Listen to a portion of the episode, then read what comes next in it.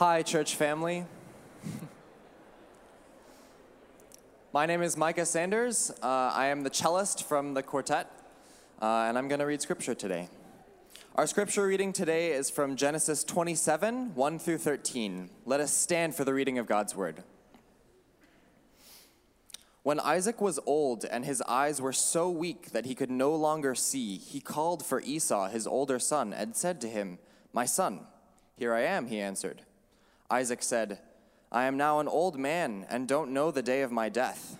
Now then, get your equipment, your quiver and bow, and go out to the open country to hunt some wild game for me. Prepare me the kind of tasty food I like and bring it to me to eat, so that I may give you my blessing before I die." Now Rebekah was listening as Isaac spoke to his son Esau. When Esau left for the open country to hunt game and bring it back, Rebekah said to her son Jacob, "Look, I overheard your father say to your brother Esau, 'Bring me some game and prepare me some tasty food to eat, so that I may give you my blessing in the presence of the Lord before I die.'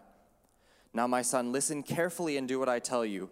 Go out to the flock and bring me two choice young goats, so I can prepare some tasty food for your father, just the way he likes it. Then take it to your father to eat, so that he may give you his blessing before he dies." Jacob said to Rebekah, his mother, "But my brother Esau is a hairy man, while I have smooth skin. What if my father touches me? I, I, would, I, I would appear to be tricking him and would bring down a curse on myself rather than a blessing." His mother said to him, "My son, let the curse fall on me. Just do what I say. Go and get them for me." This is the word of the Lord. You may be seated. Thanks.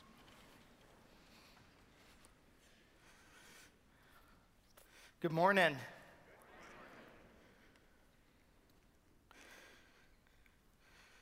You know, there's this saying that's common among church people. Maybe you've heard it before. It goes something like this: pray as though everything depended on God, and then work as though everything depended on you. Maybe you've seen it on inspirational artwork like this. Here it's attributed to the um, African fifth century pastor Augustine. I've also seen it attributed to Charles Spurgeon, Oprah Winfrey, Martin Luther, Ignatius of Loyola, and I'm not sure any of them actually said it. And I suppose the basic idea of this saying is that we shouldn't be passive. That if we care about something enough to pray about it, about God to do something in our lives or in our world, we ought to be willing to do more than pray about it. But friends, I am convinced that this is terrible advice. Praying as though everything depends on God is great. Yes, we should pray and pray often. But working as though everything depended on us is a terrible way to live. And today in our series, we're going to see what happens when an entire family works as though everything depended on them. And it's not a pretty picture. We're three weeks into a sermon series based on the life of Jacob called What Is Your Name? And the story of Jacob is found in the first book of the Bible, the book of Genesis. After God created the world in Genesis chapters one and two and created the first man and first woman in God's image, in chapter three, sin entered into the world through the disobedience of the first man and first woman. And then sin spread with the intensity of an avalanche, bringing with it destruction and hatred and murder and corruption to the entire human race. And by the time we get to Genesis chapter eleven, if you're reading Genesis, you see that humanity will destroy itself if God does not intervene somehow. And so in chapter twelve of Genesis, God intervenes and chooses one family from among all the families, the family of Abraham and Sarah. And he promises that through this family and their descendants, that God will stop the avalanche of sin in our world, and that God will extend the blessing of salvation through them and their family to all of the other families and nations of the earth. As Christians, we believe that promise to Abraham and Sarah was fulfilled in Jesus. Jesus was born as a descendant of this family. And through his sinless life and his sacrificial death and his resurrection from the dead and his ascension to the right hand of the Father and then his gift of the Holy Spirit upon the church, now indeed God's blessing of salvation is being extended and offered to all of the families and all of the nations of the earth. Jesus fully and perfectly and completely fulfills this promise to Abraham and Sarah. But when God first made that promise, Abraham and Sarah had one little problem. They didn't have any children yet. And for many years, they lived by faith that God would ultimately and eventually provide them with a son, so this promise could move from their generation to the next generation. And eventually God did provide that son, Isaac, the son of promise. And thus God's plan to bring his blessing of salvation inched closer to us through, G- through the birth of Isaac. And Isaac grew up and married Rebekah. And when Rebekah became pregnant, God's promise was poised to move to the third generation through Isaac and Rebekah's child. But since Rebekah was pregnant with twins, as readers of Genesis, we wonder which of these two will be the one to advance God's plan to the third generation, creeping ever closer towards us. During Rebekah's pregnancy, the twins jostled with each other within her womb. And she was so troubled by this experience of what was happening within her own body that she sought God to try to understand it. And according to Genesis twenty-five, God spoke to Rebekah. And here's what God said: "Two nations are in your womb, and two peoples from within you will be separated. One people will be stronger than the other, and the older son will serve the younger son." The older will serve the younger. This word from God indicates God's choice of the younger son, the second born of the twins, to be the one to advance God's plan to the next generation. And when the time came for these twins to be born, they named the firstborn Esau and the secondborn Jacob. Jacob was born grasping his brother Esau's heel, and so that's where he got his name, Jacob, which is a, a play on words in the Hebrew language for heel grasper. And these two boys could not have been more different from each other. And as they grew up, true to Rebekah's experience of them in the womb, they often clashed. Now, the second-born, Jacob, is the focus of this sermon series. And he is one of the most crafty, devious people that you will find in the entire Bible. In fact, I was thinking that if Jacob was a character in the Marvel Comics universe, Jacob would be Loki, the stepbrother of Thor.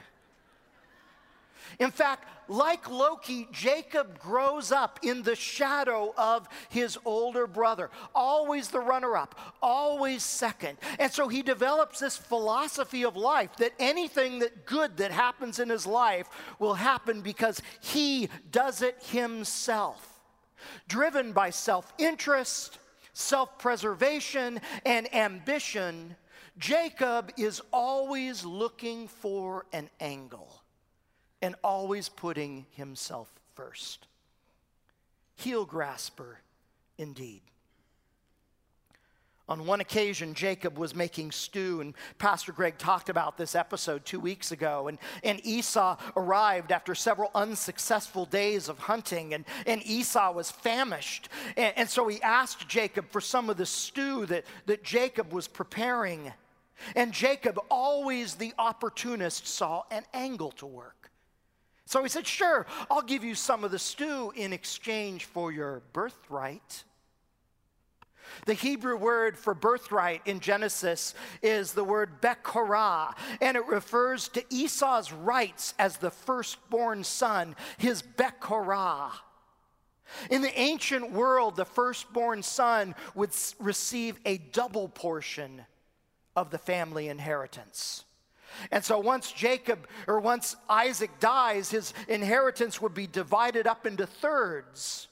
The firstborn, Esau, would receive two-thirds, and the secondborn, Jacob, one-third. Jacob sees Esau's hunger as an opportunity to exploit. Heel grasper indeed. But what's even more surprising about that story is the fact that Esau actually agrees to it. What good is my birthright if I die of hunger right here? And then the author of Genesis adds in Genesis chapter twenty-five, verse thirty-four, thus Esau despised his birthright. In other words, Esau had no regard for his unique role in this family, and by extension, Esau had no regard for this family's role in the unfolding plan of God to reverse the avalanche of sin in our world and extend the blessings of God to all the families of the earth. And that brings us to our reading today from Genesis twenty-seven. In this event, we're going to see what happens when an entire family lives as if everything depends on them. And keep in mind, God has already indicated to Rebekah that he will advance his plan for the world through the second-born Jacob. The older will serve the younger. But rather than trusting in God's promise, the characters of Genesis twenty-seven, particularly Isaac, Rebekah, and Jacob, are, are scrambling as if everything depends on them. The chapter opens with Jacob and Esau as grown men, and Isaac as elderly and blind and close to death. And so Isaac calls for his firstborn Esau to give him the customary patriarchal blessing. If the Hebrew word for the rights of the firstborn is Bekorah, Jacob already has that. But the Hebrew word for the patriarchal blessing is Berakah, which is roughly the equivalent of a father's last will and testament for his children. The Berakah included the inheritance that was passed to the children, but it also included the father's pronouncement of his blessing, his hopes and dreams and wishes. And it was believed that once the patriarchal blessing was spoken, it was irrevocable and unchangeable. Although Esau has forfeited his firstborn rights, he's still entitled to an inheritance and to a blessing. But what's strange about this scene is the fact that the passing on of the patriarchal blessing was usually a public ceremony with all the family members present. Every other place in the Bible we read about this ceremony, all the family members are present, and the father gives a blessing to each of his children. But here Isaac calls Esau privately and sends him out on a secret mis- mission to make his favorite meal. And this is a clue to us that something is wrong with this scenario. Does Isaac know about God's word to Rebekah that the older would serve the younger? The text really doesn't tell us, so we're not sure. But Isaac seems to be manipulating his circumstances in order to position Esau to carry God's plan to the next generation and to trying to leave Jacob completely out. Instead of having the customary public ceremony with all the children present, Isaac tries to pull one over on his wife Rebekah and his second-born Jacob. Isaac is working as though everything depended upon him. But Rebekah overhears the whole conversation. And the way the narrative reads, Rebekah is the one pulling the strings in this episode. Once Esau goes hunting, Rebekah calls Jacob and lays out an even more devious plan to subvert Isaac's devious plan. While Esau is away hunting, Rebekah will cook up some of Isaac's favorite food, and then she'll send in Jacob masquerading as Esau with the food so he can receive the patriarchal blessing instead. Jacob is reluctant, not because he has any moral qualms about it, but because he's afraid of getting caught. He thinks it's a crazy idea. What if I get cursed instead of blessed? And Rebekah says, let any curse fall upon me instead of you. So Jacob agrees. Because Isaac is blind, they devise a plan. If you keep reading chapter twenty-seven, beyond what we heard read. Um, and so Jacob wears Esau's clothes, and he puts animal skins draped over his arms so he feels hairy like Esau. It's a bizarre plan when you think about it. And before we're too hard on Rebekah, let's remember when she lived. This is at least two thousand years before the birth of Jesus, at least four thousand years ago, maybe longer, no one's really sure. In the ancient Near East, marriage was very different than it is today. And, and although Genesis tells us that Isaac and Rebekah loved each other, we should not read our, read our modern ideas about Christian marriage into this account. Because in the ancient Near East, wives had no voice in marriage. Marriage laws were a subcategory of property laws. So we, we shouldn't imagine that Isaac and Rebekah got a sitter for the twins every Tuesday night so they could go to Applebee's and have honest communication about who was going to get the patriarchal blessing. In the ancient world, the man decided unilaterally, and once he decided, it was a done deal. And so when Rebekah overhears Isaac's plan, she faces a very difficult choice. The choice to either trust God despite her husband's obvious attempts to subvert God's plan, or a choice to intervene in order to advance God's plan. She faces the choice of either praying as if it all depends on God and doing nothing else, or working as if it depends on her. And Rebekah chooses the latter. So with Rebekah's urging, Jacob agrees to go to his father masquerading as his brother Esau. And in the rest of the chapter, Isaac seems to realize that his blindness makes him vulnerable, so he puts Jacob through a series of tests to make sure it's Esau. And so in verses twenty-one and twenty-two, he touches Jacob, feels the hairy arms, right?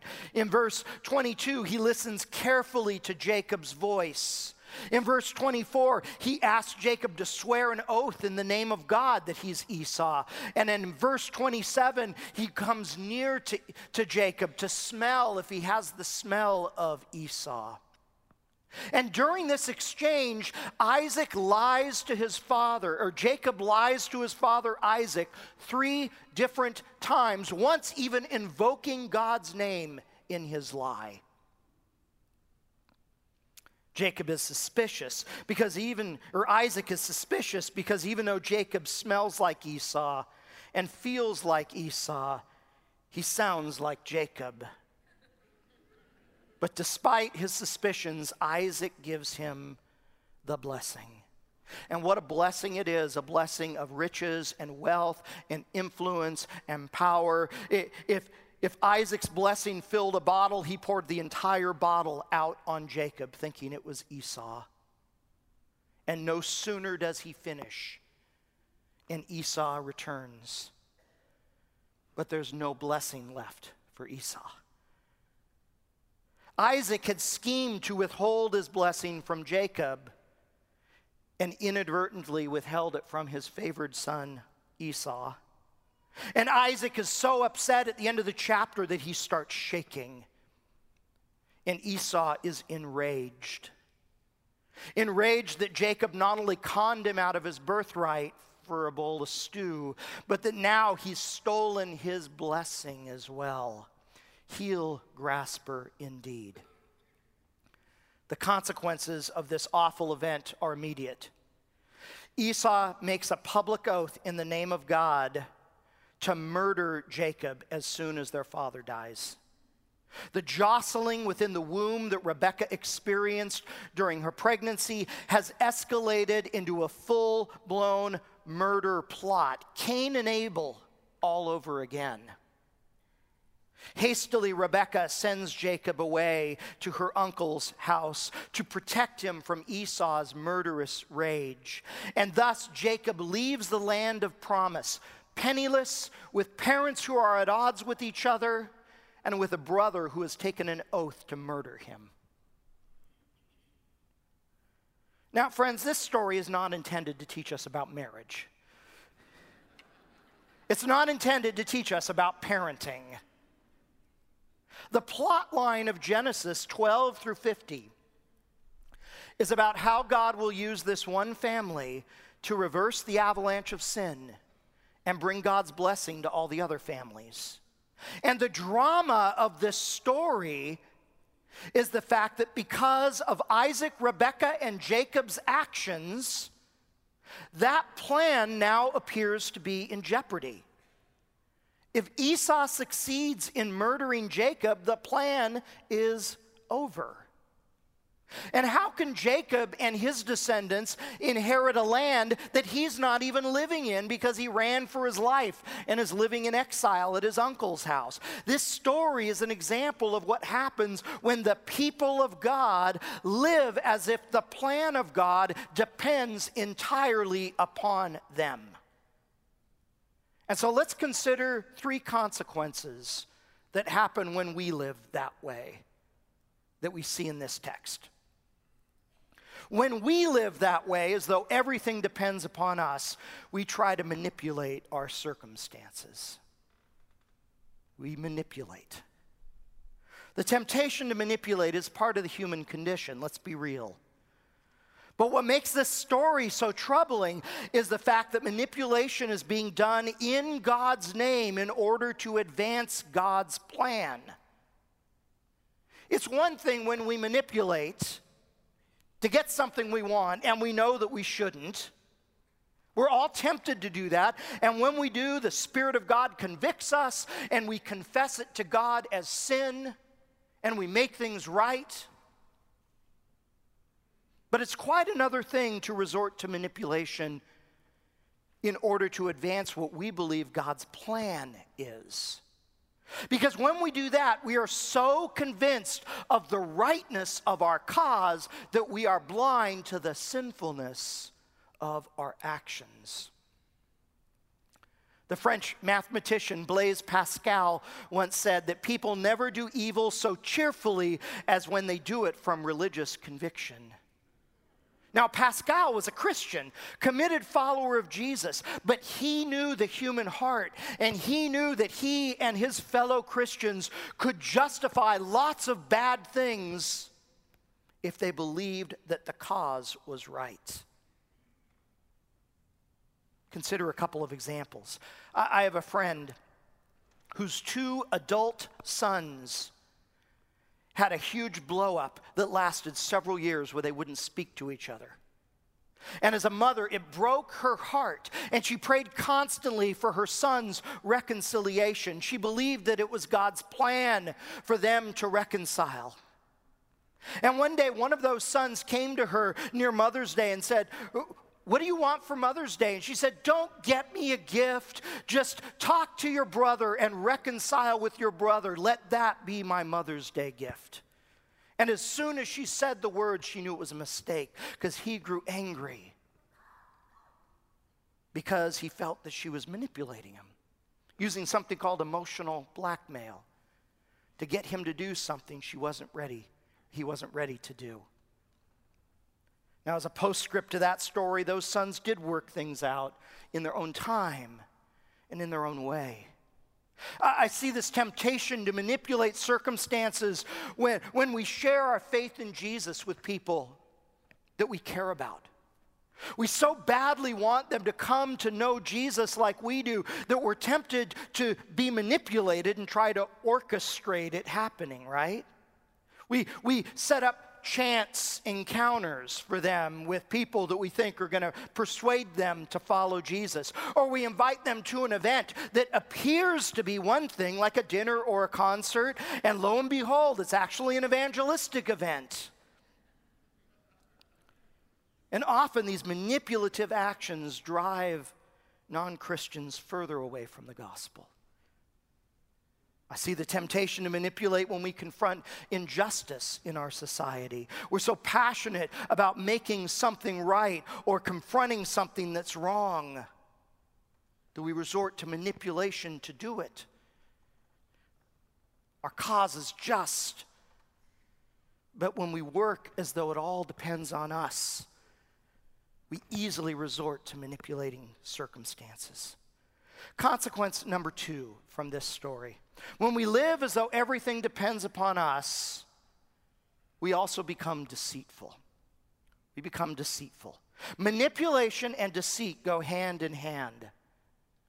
Now, the temptation to deceive, to lie, is part of the human condition. It's no accident that one of the Ten Commandments is all about this, right? Because God knows that all of us are tempted to lie.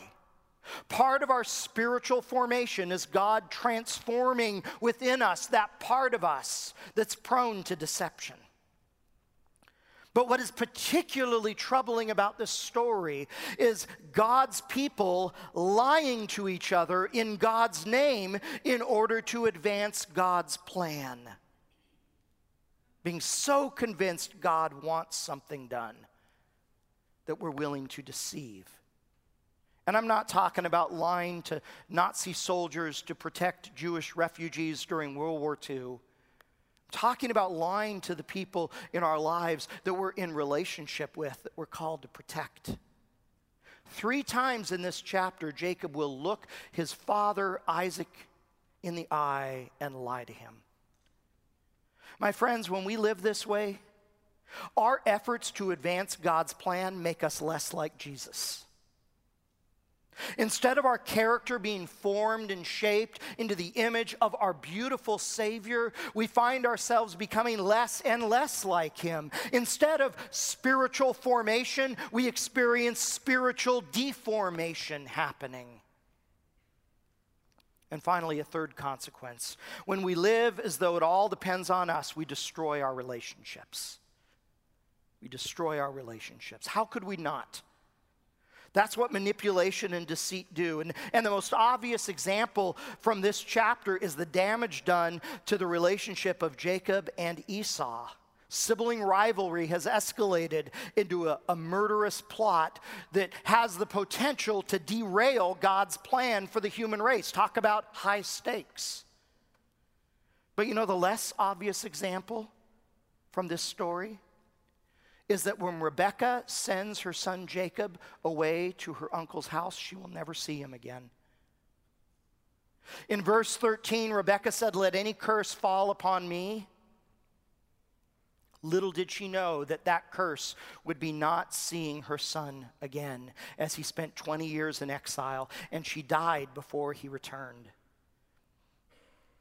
Friends, manipulation and deception destroy our relationships. And it's hard enough to deal with our own propensity to manipulate and to deceive. But when we do it in God's name to achieve and advance God's plan, we destroy the relationships that we're called to protect. Can't we all point to ministries and churches that were fueled by manipulation and deceit? And can't we see the fruit of those ministries of broken relationships and damaged people? These are the consequences of living as though God's plan depends entirely on us. It's kind of hard to find any good news in this story. It ends with a lot of unanswered questions. How will God advance His plan to bring His blessings to the rest of the world through Jacob if Esau murders Jacob? How will Jacob inherit the land if he's not even living in the land? But the good news is that God's plan will still advance. My friends, God does not need our help. God's plan does not depend on you. God's plan does not depend on me. And this should be a liberating truth. Because when we carry God's plan on our shoulders as if it all depended on us, it's a crushing burden. And yet I'm convinced many Christians live this way today. They feel like if they don't bring their loved ones to Jesus, no one will. If they don't fulfill the Great Commission, no one will. If they don't correct the injustices that they see, no one will. And because they're rightfully passionate about these things that God is passionate about, they take the full weight of them on their shoulders. Did you know that Jesus faced this temptation? After his baptism, he was led by the Spirit into the wilderness. And Jesus was tempted to manipulate his circumstances, to turn the stones into bread, to satisfy his hunger, to hurl himself from the top of the temple so he could make a spectacular entrance and everybody would believe who he was, to even bow down and worship the evil one himself as a shortcut around the suffering and the cross. But instead of giving in to those temptations, Jesus trusted his Father's plan and trusted the leading of the Spirit. Two weeks ago was the anniversary of my ordination as a pastor. And at my ordination service, my friend Todd preached. And one of the things he said to me, he said, "Tim, as a pastor, you're going to have lots of projects over your lifetime of ministry. In fact, your ministry is going to be filled with projects. But Tim, your projects are not God's project. At the end of your ministry, you are God's project. And the thing that will count about your ministry as a pastor is the kind of person you became during your lifetime as a pastor. God's plan does not depend on me."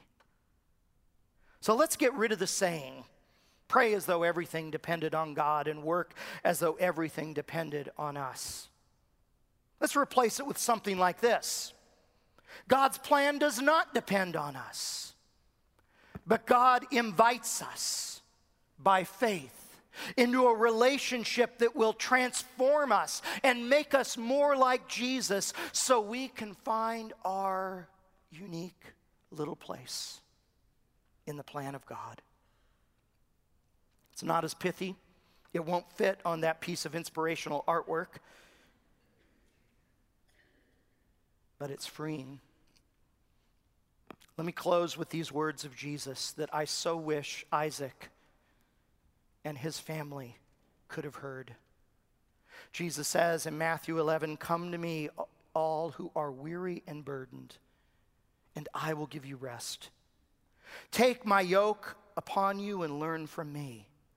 For I am gentle and humble in heart, and you will find rest for your souls. For my yoke is easy, and my burden is light." Father, thank you for these words of Jesus. And they stand in such contrast to the story that we read. Lord, thank you that in these stories, the hero is you. You are the one that is working to advance your plan despite the weaknesses, sins, and frailties of your people. And thank you that that is still true for us today. May we walk, Lord, the easy yoke and find rest for our souls.